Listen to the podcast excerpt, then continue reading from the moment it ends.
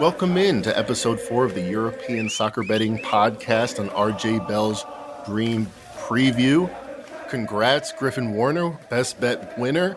I had to settle for a push, but neither, nonetheless, that sets us at three oh one on our best bets through two weeks of doing this. First week was, you know, kind of a tryout week, but two through two weeks of best bets, we are three oh one. Can't complain about that. So without further ado, I'll let you gloat a little bit. Griffin Warner joins me. Uh, it's nice to see that. It's nice to see that uh, push come across the line. You see a little profit for yourself, huh?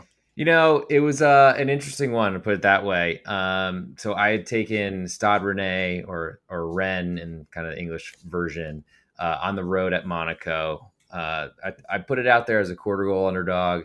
Um, ended up closing as a half a goal underdog with a lot of juice, or a quarter goal underdog, about what I said. Um, it was a pretty wild game um, on the road at Monaco. There's not really a huge crowd factor, and I felt right about that one. It was pretty fortunate that there was a red card on Monaco for a, a stomp on a leg, not like a vicious one, but just guy missed the ball and went spikes first right into a guy's shin bone, I think. Um, and it was pretty wild because Rennes ended up taking a lead in the second half, went up one nil. Um, probably wished it, I wish they did, and, and I'm sure they wish they had, had like pushed that lead even higher.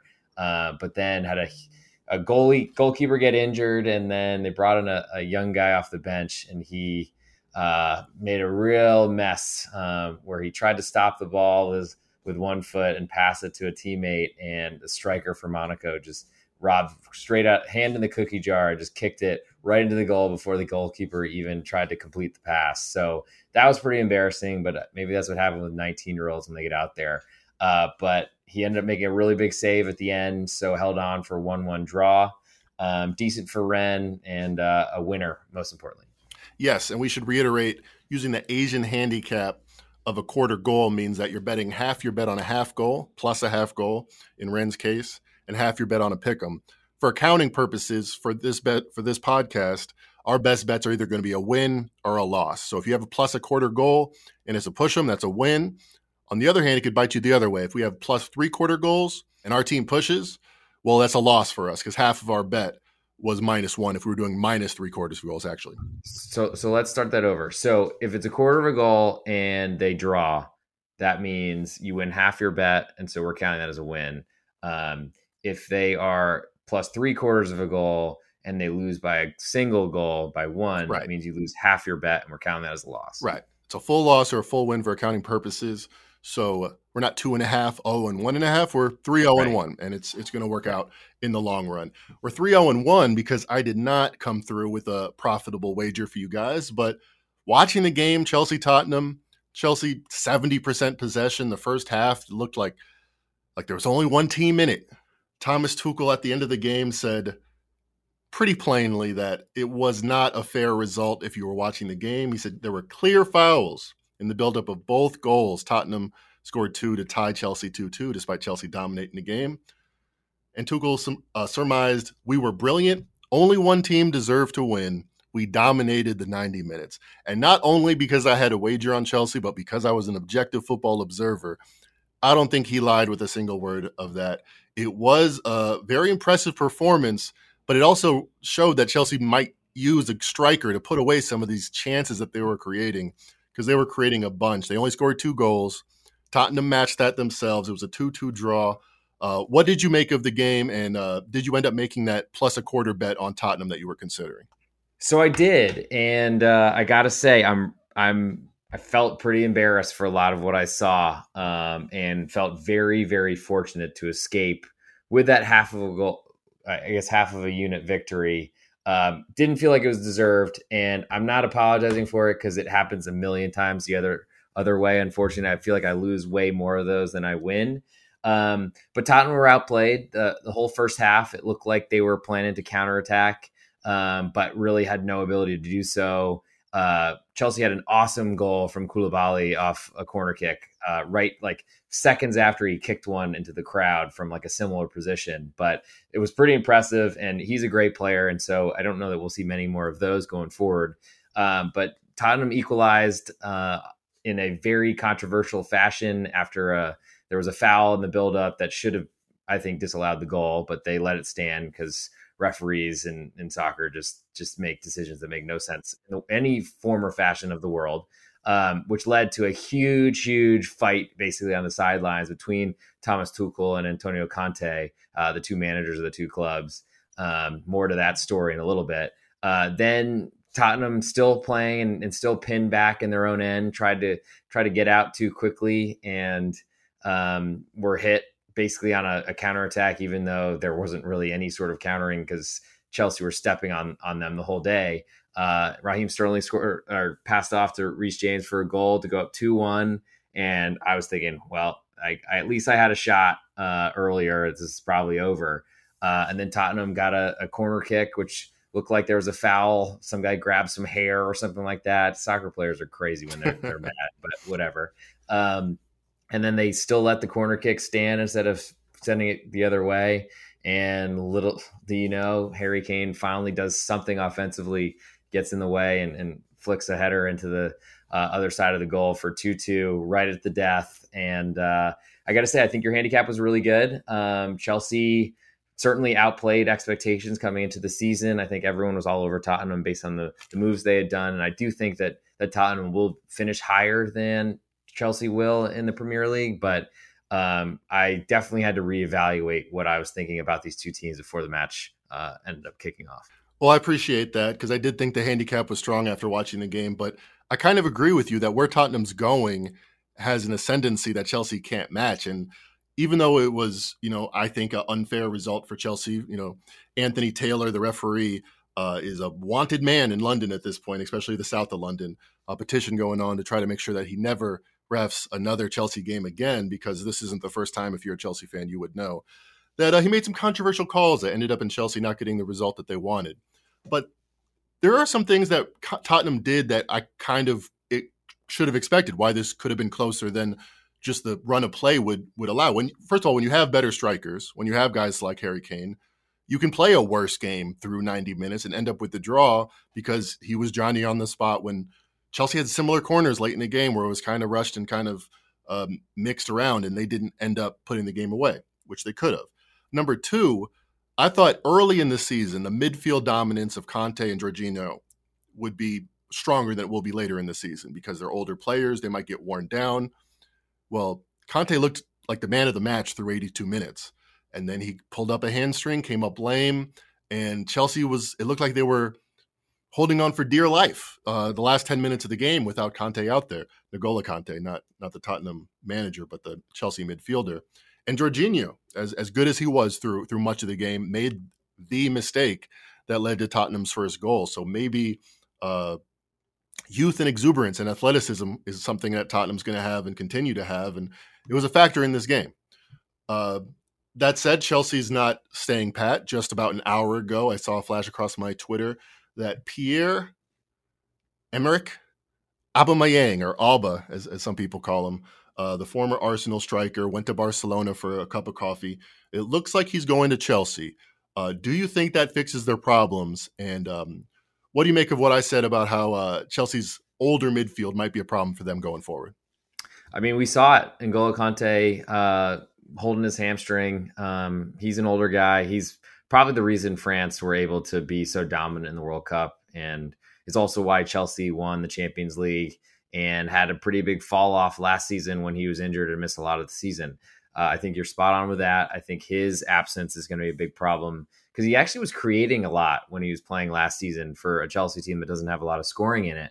And unfortunately, I think without him, that's a huge downgrade for who they are. Now, Mateo Kovacic, uh, Croatian, is is very good, um, but isn't the same type of creator and defender who somehow plays two positions but only takes up one spot uh, on a roster. So that's a big deal. Uh, I do think Aubameyang Um, is potentially going to build on a pretty big Premier League career that he had had previously. I mean, he was a, a great goal scorer for Arsenal and uh, was a big reason that got them into the Europa League a couple seasons ago when they won uh, one of the cups. It was a COVID year, so there's so many things that run together. But um, I think he's got some behavioral things that they need to figure out, and it's amazing to me how many divas play soccer, but Um, if they can get that to work out, because unfortunately, hopefully Thomas Tuchel has, has learned from his bad relationships at P S G with the board and the team that way. And then also the awful thing that happened to Romelu Lukaku last year,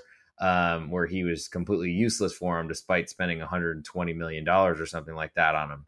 Um, we'll see what happens there. But uh, I think the nice part is, is everyone knows that it's Tuchel's team, and that if it doesn't work out, uh, Aubameyang will be moved along. Uh, but I think any sort of striking talent that they could have is, is great, or that they can add. It does make me wonder about Christian Pulisic, uh, Mister America. Sure, unfortunately, sure. It feels like he's just never going to be preferred at that, at that club. And Chelsea did bring in Pulisic for the last few minutes of that game, but they didn't need a goal. They were in a defensive shell, and that's kind of not his his role. He's been rumored recently to the club of Manchester United, who could use a few goals in their squad, as, as, as has Real Madrid midfielder recently, uh, Casemiro. We haven't talked about it, but we were double best betting against Manchester United, fading Manchester United in week one of the Premier League. And they had a disappointing results, one of the worst results that they've had uh, in recent memory. It was nothing, nothing in the press, in the tabloids, in the Manchester United media. The delirious reaction to what happened in week two of the Premier League, when they were favored by a half goal at Brentford, but they didn't lose by one, and they didn't lose by two. They lost four to nothing, one of the worst results in recent memory. Dating back to last year, they've now lost four in a row and five of seven with only one win in that. This bad run started with a four oh shelling at Anfield. Okay, that's expected. Liverpool, one of the best clubs in Europe. Manchester United, not quite there at this moment. But that's the bookend. They lost four oh at Anfield, and then they lost four oh at Brentford. Where is this club? Are they going to finish tenth in the Premier League? Is Ten Hag going to get fired three games into the league? Are they going to get Casemiro? Are they going to get Pulisic? Would it make any difference? What do you make of the calamity that is Manchester United at this moment? Uh, well, most importantly, and most what makes me the saddest, is they're not an underdog this weekend. So um, I was really just planning to bet against them until they somehow showed some signs of life. Um, but this has been going on since last season. I think uh, they are an underdog, yes, but Uh, I, I have been betting underdogs against Manchester United for a very long time, and uh, would like to continue doing that. But this weekend, they are the underdogs. So I'm I'm not really a favorites better in, in, in much of, of my gambling, but especially not in soccer. So uh, I'm disappointed that they're not facing another sister of the blind in the Premier League, because that's who I would love to bet against them.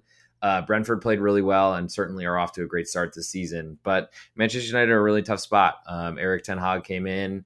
Um, and he's got a huge project on his hands. I don't think that they're going to sack him or fire him that quickly.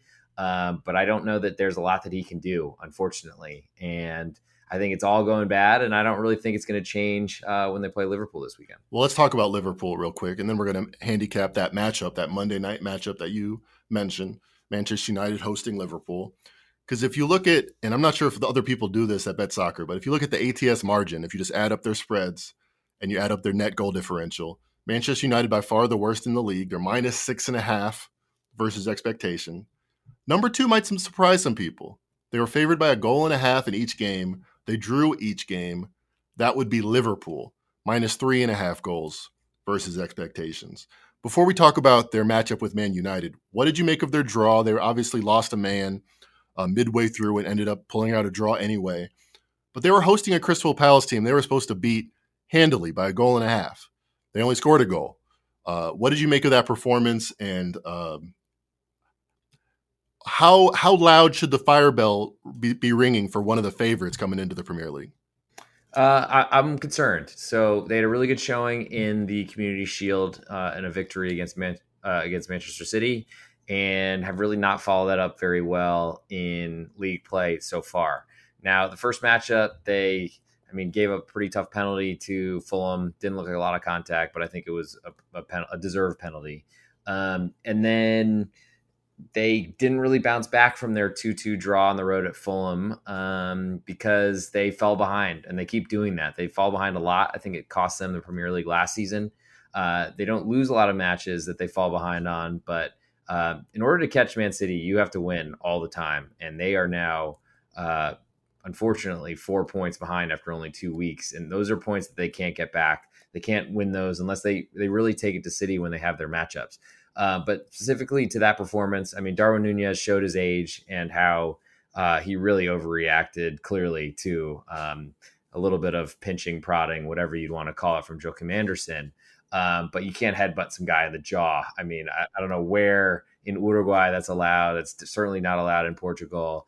Um, that that's crazy. And I guess you could credit Liverpool for um, fighting and getting a, a wonder goal um, from uh, a, a recent signing that they really needed. Um, and to get that, that one, one draw, I think they were still in there fighting for uh, to potentially win, but I think Crystal Palace deserved and, and honestly could have won themselves.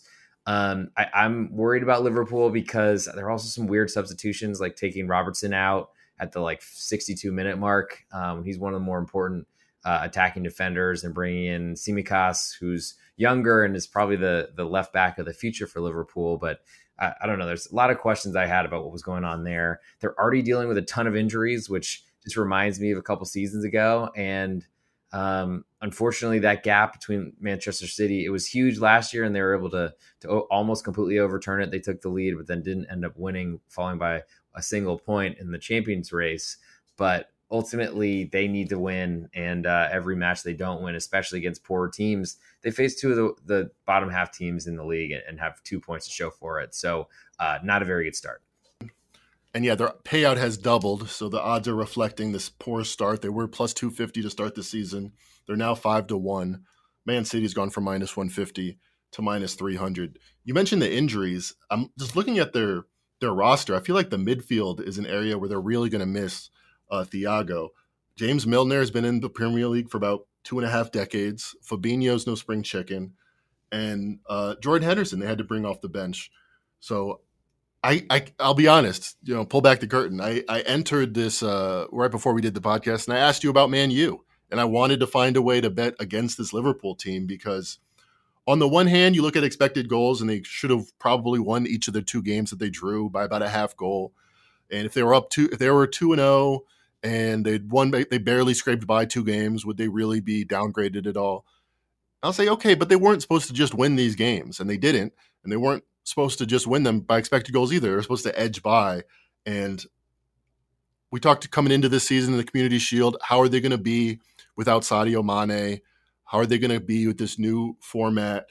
Is Nunez going to be that main guy, or are they going to be over-dependent on uh, Robert Salah? And I don't think they have it figured out. And I'll I'll, I'll talk about um, this book I was reading on on soccer analytics. And a big chapter of this book is the two thousand fourteen two thousand fifteen Borussia Dortmund squad. That was uh, Jurgen Klopp's team. They had just made the Champions League final a couple years ago. They had been one of the surprise upstarts in Europe. They'd gone from almost being relegated when he started with the club to being one of the Premier League teams, one of the premier teams in Europe. And then twenty fourteen fifteen happened, and they were terrible out the gate. And this was right around the time, twenty fourteen fifteen, where expected goals started becoming a, a documented fact. And they were one of the reasons why, where if you look at their expected goals, you know, beginning of the season, they were doing really bad, and maybe they just got unlucky. They were supposed to score twenty-five goals. They only scored eighteen. They were supposed to give up fifteen goals. They gave up nineteen. But analytics kind of evolved from that point. And then the second half of the chapter, they looked back and they said, was it just bad luck that Jurgen Klopp's team was doing that badly, or was there something fundamentally different that the simple expected goals, how much of your shots should have gone in based on where you were when you shot them, that's how they do that calculation, was that enough? And what they found out that Lewandowski, who had left the team at the beginning of the year, was providing more than just what the analytics, the initial, the simple analytics were saying. One thing, he wasn't pressing enough. He wasn't pressing, I'm sorry, the guys that were replacing him weren't pressing to the same degree. So although the opponents were getting shots in the similar areas, maybe over the course of the seam, over the course of the game, over the course of a season, their opponents just weren't as pressured and were calmer and cooler in those shots and made more of them. And the shots that they were getting, although expected goals-wise they should have gone in more, they weren't being deflected in the same way because they weren't coming from the similar areas, and the rebounds weren't in the same place. So long story short, the further you got into the analytics, it wasn't bad luck. It was the fact that they were missing a key guy that they had really built their team around. I would argue that Sadio Mane, flash forward now, Liverpool was, you know, a two-man team, a three-man team with a big with a big three up front.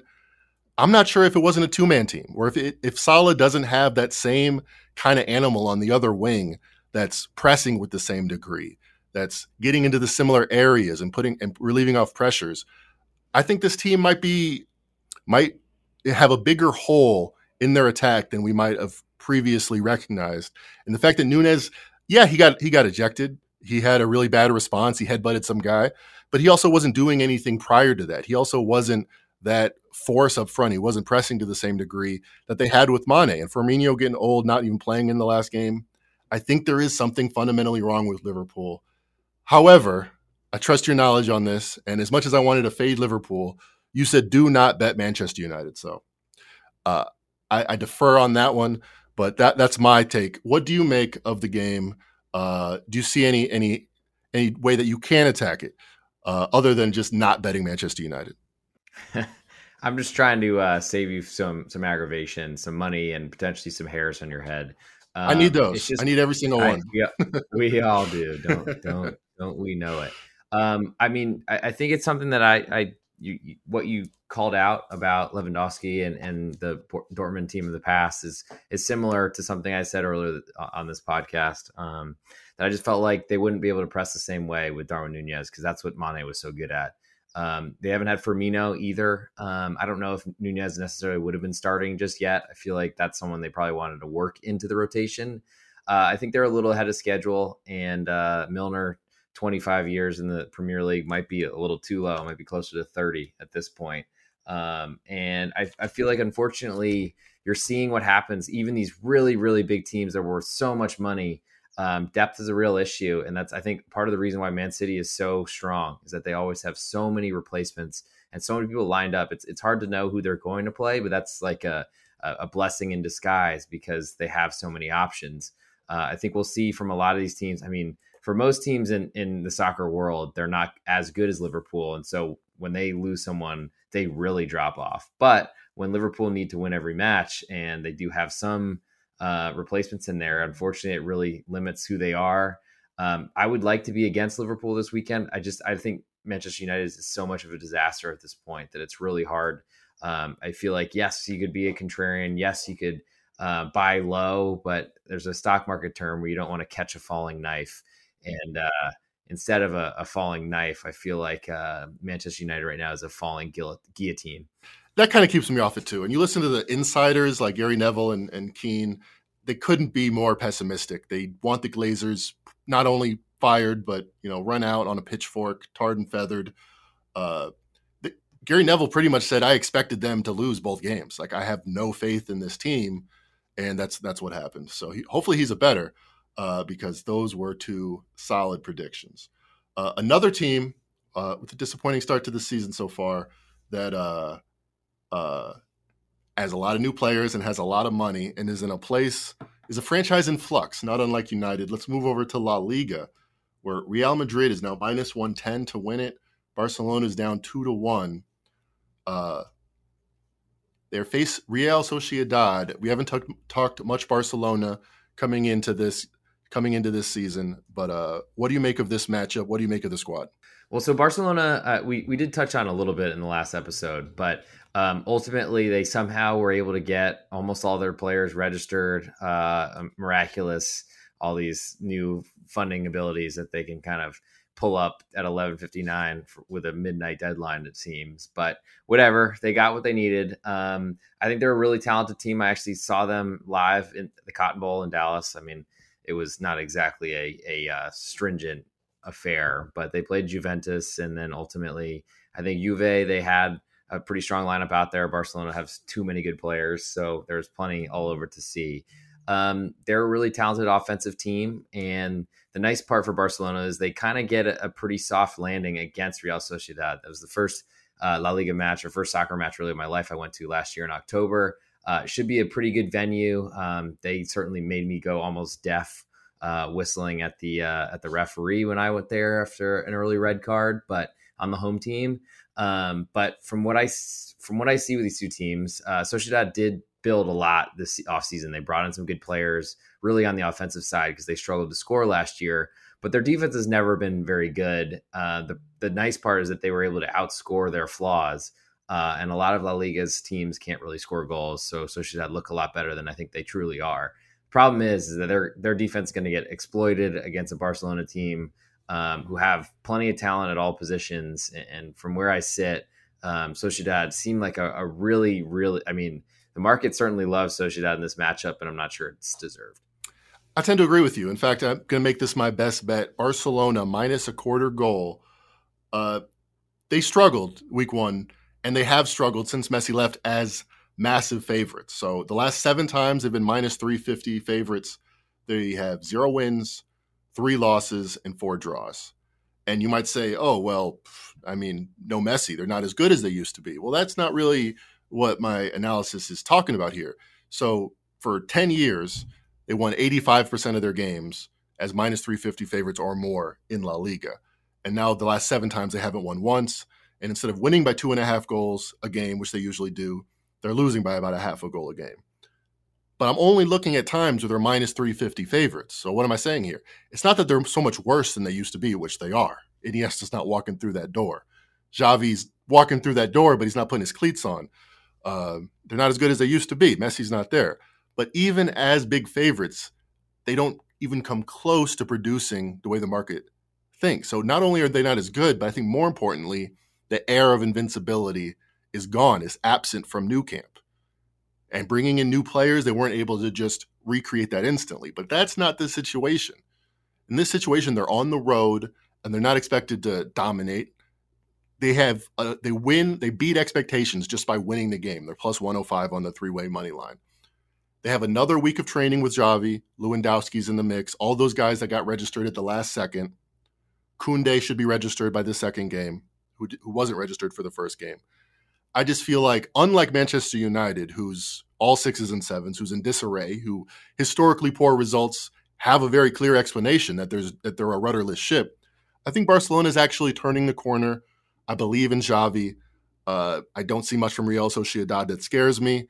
In general, I like betting teams on the road that are motivated, because if you're locked in and it's very important that you win, distractions don't really distract you as much as they might if if you're, you know, living life hot, uh, large on the log or whatever it is, hot on the ham. You know what I'm talking about.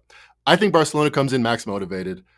I think covering a quarter goal is going to be uh, simple for them, because they're just that much better, and it doesn't matter where they play. When they have guys that have been in the World Cup, they have guys that are top of their game. I don't think they're distracted by being on the road. So laying a quarter goal here, that's my best bet. Barcelona minus a quarter goal. What do you think about that? Uh, I think it's a really short line um, and feels like a lot of overreaction to the initial opener. Um, I think Sociedad, they did a lot to build their team and their offense, but they're still uh, down their talisman in Miguel Oyarzabal, and ultimately – I just, I, I've watched them fail in the spotlight too many times for me to believe them. So uh, I agree with the play. I'm not going to make it myself, most likely, as I think road favorites are a really tough thing for me to stomach. Um, but uh, I'd lean your way. Well, you haven't been betting the N B A with me, my friend, because road favorites is how I made my bones the last couple of years. But different sport, I'm not saying that that, that inherited wisdom is necessarily accurate for soccer. I'm still, you know, paying my dues here. We are three oh and one, but me, I'm only one oh and one. So I got undefeated, though. Not as much. Un- undefeated, undefeated matters, yeah. Man. No, no. No doubt about it. I'm happy about it. Uh, we haven't talked any Serie A. Uh, I know I was listening to Betting the Pitch. You were high on Roma, and they looked really good week one. Uh, what do you make of what did you make of that initial performance, and why do you think they're going to finish in a Champions League spot, which up until a few weeks ago was an underdog proposition? Yeah, thanks for uh, referencing Betting the Pitch. It's my podcast. I go through each of the matchups and really just speak betting lines the whole time. So if you're into that sort of thing, feel free to check me out. Um, but yeah, I actually highlighted Roma and foolishly uh, said it before I bet it, uh, which is probably a big mistake. Um, but yeah, I, I pointed out that Roma had done a ton of work in the offseason uh, building a team for Jose Mourinho, who, I mean, has won so much over his career, but usually was not really an offensive force. Um And they were a great offense last season, and then they did a ton of business in the transfer window this year. And uh, I got to say, I, I'm really looking forward to them. I, I gave them out as a plus one thirty-five um, underdog to finished in, in the top four in Serie A in Italy, which would g- grant them a Champions League spot. And uh, by the time I went to bet it, or I just looked a couple days later, uh, it had already moved from plus one thirty-five to minus one fifty. So uh, I don't think that was me swaying the masses, but uh, someone agreed with me, or a lot of people agreed with me, to make that number move as much as it did. And uh, I think they're a really strong team, and I have high expectations for them this season. It's going to be a little bit of a battle um, for them to deal with uh, balancing Europe and, and also the uh, Serie A season. But I feel like there's nothing really stopping them from that top four finish and potentially even challenging the Juves and the Inters of the world. So this line started moving as far as Roma becoming a favorite to be a European qualifier, top four finisher in Serie A, right around the same time that Paulo Dybala uh, was signed with Roma. What do you make of that addition? And it seems like the, the, the movement was ahead of that, but how much of uh, your optimism is because of this recent signing? I mean, Paulo Dybala is a great player, and I think he was important to Juventus, um, but ultimately his contract, how much he wanted, and then his contract was coming to an end, and they tried to move him, and he didn't move for whatever reason. I'm not sure exactly why that was. Um, but they kind of were playing out the string until his contract was going to expire. Uh, and so he, he had really no chance but to leave. However, I thought he was a pretty talented player and potentially deserved. And, and I think Juve are going to potentially miss him a lot this season. Um, but he he's a great creator. He's not going to offer much for you defensively, but he's really important to that team. And I, I think he's um, he, he's going to add some offensive ability uh, from a set piece po- standpoint uh, that'll only make the Roma attack more dynamic. So do you back Roma at six to one to win Serie A? Does your optimism get that optimistic?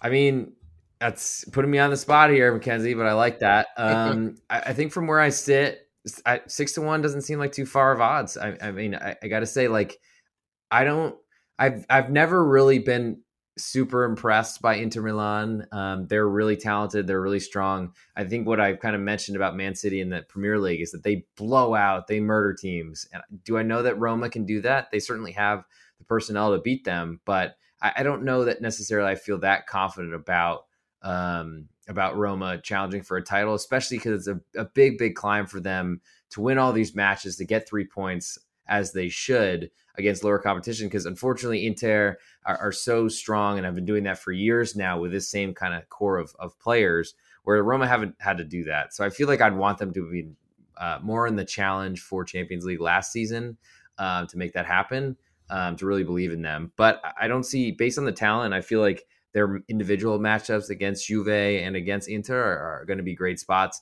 certainly with A C Milan as well. I feel like they have Uh, they're kind of on a level playing field with all those teams, and they haven't been for many years. And that's a theme that we go back to, that winning your league means you win a lot of games where you're favored big and you come through. Whether you win the games where you're facing equal teams, one of the other challengers, is probably of secondary importance. So Inter Milan is the favorite at plus one sixty-five, Juventus two to one, A C Milan plus four fifty, and then, as we said, Roma six to one. If there was a wager that they said uh, least amount of goals allowed in Serie A, I would not mind backing Jose Mourinho's crew, a guy that allowed once fifteen goals through thirty-eight matches with his Chelsea team. Uh, he just seems to be able to not lose games at a rate that's incredible, but not necessarily having the same ability to win games, uh, uh, Jose Mourinho. So maybe to maybe to make the Champions League bet is uh, better than to win win it all, to win it Serie A and clean up all those all those minus five hundred bets.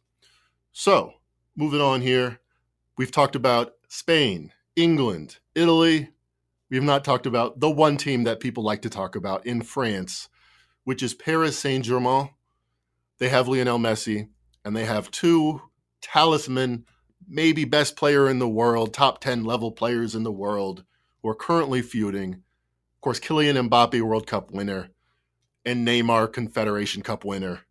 Not exactly getting along, but hey, they're winning. They're winning comfortably so far. What do you make of this squad? Uh, you know, they're up six goals in goal differential. Uh, is there anything to worry about? Or is all this just, you know, drama? E S P N F C likes to talk about stuff. I mean, there's there's always drama going on in the uh, in the city of Paris. Um, Neymar, I mean, probably could have a reality show that I think people would actually watch a lot more than the Real Housewives of whatever zip code they, they stumbled on upon now. Um, they are, unfortunately, a couple seasons ago, they lost to, they didn't win the French League Championship, which was incredible, um, especially because they were uh, miles in front by Christmas time last year, or even really beforehand. Um, they're a really strong team. They have kind of done and followed the Bayern Munich um, stratagem, which is to buy the best players from other teams in your league. Um, they do that outside of France as well, but they have essentially taken some of the best young talent from across Ligue one, and it's such a lopsided league, which I, I think it's a good league, but ultimately it's just not as competitive as it really should be um, because P S G are so strong, and I think that makes it Uh, less interesting for people to watch. I also think it hurts P S G um, in Champions League because I feel like they don't have that focus that they need to because they're winning matches by landslides a lot of the time. Um, I think they're a really strong side, and they're one that I don't think is unbeatable. Uh, I do think there are teams in France that can give them enough of a challenge that they could be beaten. Uh, I just don't know exactly who those teams are at the moment. I mean, certainly when you look at the top of France, there's some competition there. Uh, but there's a lot of five nil victories in them against the bottom of France because they just, I mean, they spent so much money on their t- on their side, on their team, on their roster that the rest of uh, France is really just trying to uh, even keep the lights on. Famously took Mbappe from Monaco, never looked back. This is this is going to prove your point as far as how unfair and maybe unwatchable Ligue one is. Paris Saint-Germain's number one in the league. They've scored ten goals. They've only given up two goals, so they're actually plus eight goal differential. They have six points through two games. Number two in the league is Lille. They have a win and a draw. They have a plus three goal differential. They're number two in the league. Obviously, first you rank by points. Second, you rank by goal differential. Number two in the league. Well, those two teams are playing each other. Awesome. We got a number one versus a number two. And the game is at Lille. So it's at the number two team. This is the most competitive match we could imagine all year. I'm not saying power ratings wise. I'm just saying, you know, if you thought about it that way, who's the best teams in the league by goal differential and by points right now? These two teams matched up. And we're at the inferiors team destination. Well, Paris is favored by almost a goal and a half. P S G is minus one point two five at Lille, and that's the most competitive game we can probably imagine. So it makes sense that they end up losing magically, it seems, in the last second every year in the Champions League. They just seem to get outgritted, out-edged in the biggest games because they only have like five or ten big games a year. And I agree with you. That seems to hurt them. And uh, I would split – if if I'm Mbappe, Neymar, Messi, I'm just like, what do I have to gain here? I can't win. If I win, then it's like, well, of course you won. And if you don't win, like we saw last year, this is the first year in I think fifteen or ten or something that Messi's not a top three Ballon d'Or candidate, because how can you defend him when he's one third of one of the most disappointing teams in Europe? So uh, do you have any, uh, do you like Paris minus one point two five? Probably not at Lille. Or do you see any, uh, you see any bets in this one? Um, well, so I thought Paris would be a much bigger favorite than they are. Uh, oh, I thought really? They'd be approaching two goals, even on the road. Lille uh, won the, the title a couple seasons ago, but have really, um, gone through a fire sale ever since. Uh, their manager, who is now coincidentally the manager of P S G, he left for uh, after right after winning the title for uh, a kind of mired in the middle or, or slightly above the middle of the French table, and went to Nice uh, based on Lille. I think he knew that they had no money and they were going to sell a ton of players, and so he ran for the hills as fast as he could, found a project at Nice, and then enough poor performances by P S G ended up getting him that job, which I think he'll be good in that, in that position. Um, he, unfortunately for me, cause he was a really great guy to bet uh, for anyone going up against P S G. Um, Christophe Galtier was awesome at really um, quieting their offense and, and making their extreme talent seem pretty mediocre. Um, but unfortunately, he now coaches the team that has all that talent. So uh, that's very limiting, unfortunately. I think Lille are off to a great start. Uh, it helped by playing a, a, a newly promoted side in their first opening matchup. They did a, a, a pretty impressive buy, bringing in a good striker from Clermont Foot, another team in Ligue one. But ultimately, they've been selling players and selling pieces for an awfully long time. So uh, I mean, I like home dogs. I like teams that are playing well, that take on P S G. Um, I just, I worry that Lille have maybe outperformed who they are. Um, and I just, I don't know that that type of number, uh, half a goal, about half a goal less than I made it, it is worth it enough for me to play, especially with all the juice on, on Lille at the moment. It might even fall a little bit, uh, which might signal a closer game than even I'm expecting. That's interesting. I know you like the underdogs. I figured you were, you were going to, uh, but hey, power ratings are power ratings, and five thirty-eight agrees with you. I have a little five thirty-eight tool that takes their global soccer ranking, spits out a expected line, and closer to one and a half goals than it is to one goal, which is where it's priced at about one point two.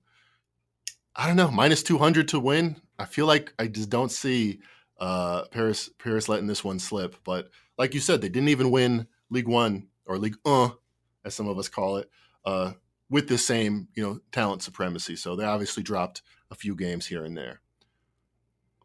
Before we move on to our best bets, let me save you guys a little bit of money. The coupon code this week is goal twenty.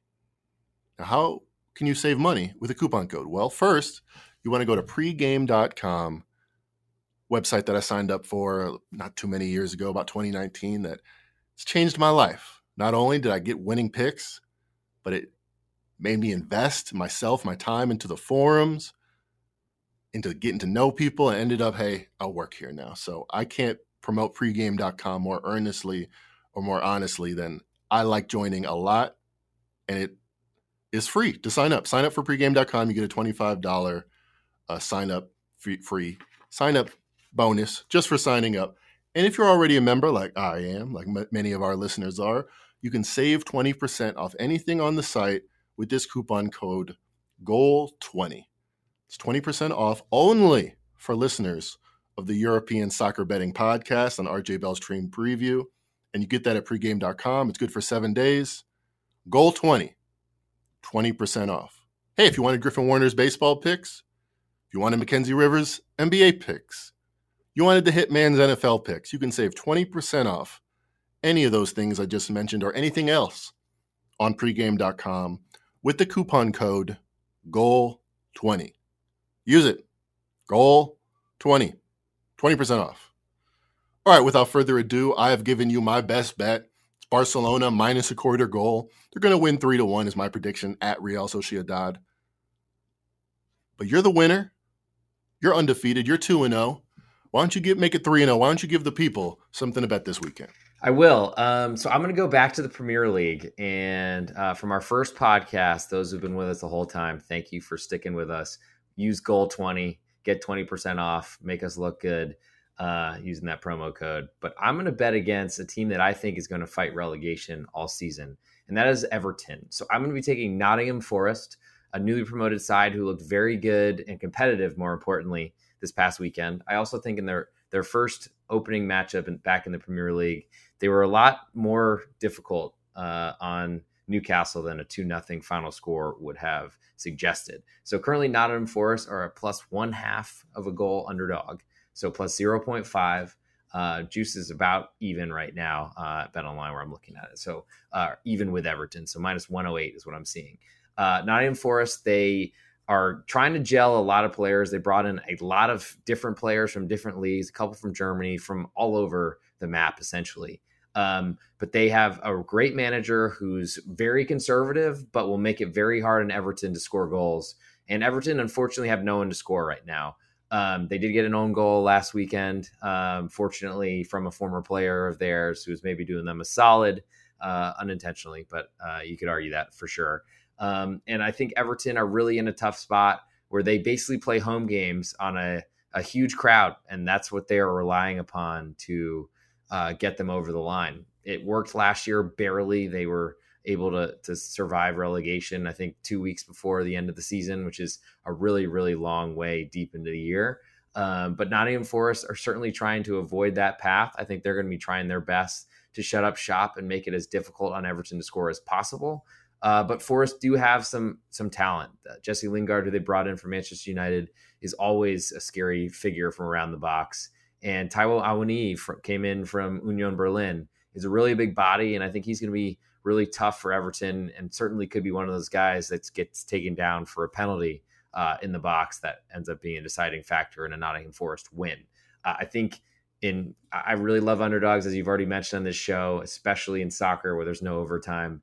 Um, I think there's a really good chance there are no goals in this matchup, so I'm not sure you want to get your popcorn ready for this one, uh, but I'll take Nottingham Forest plus one half goal at Everton.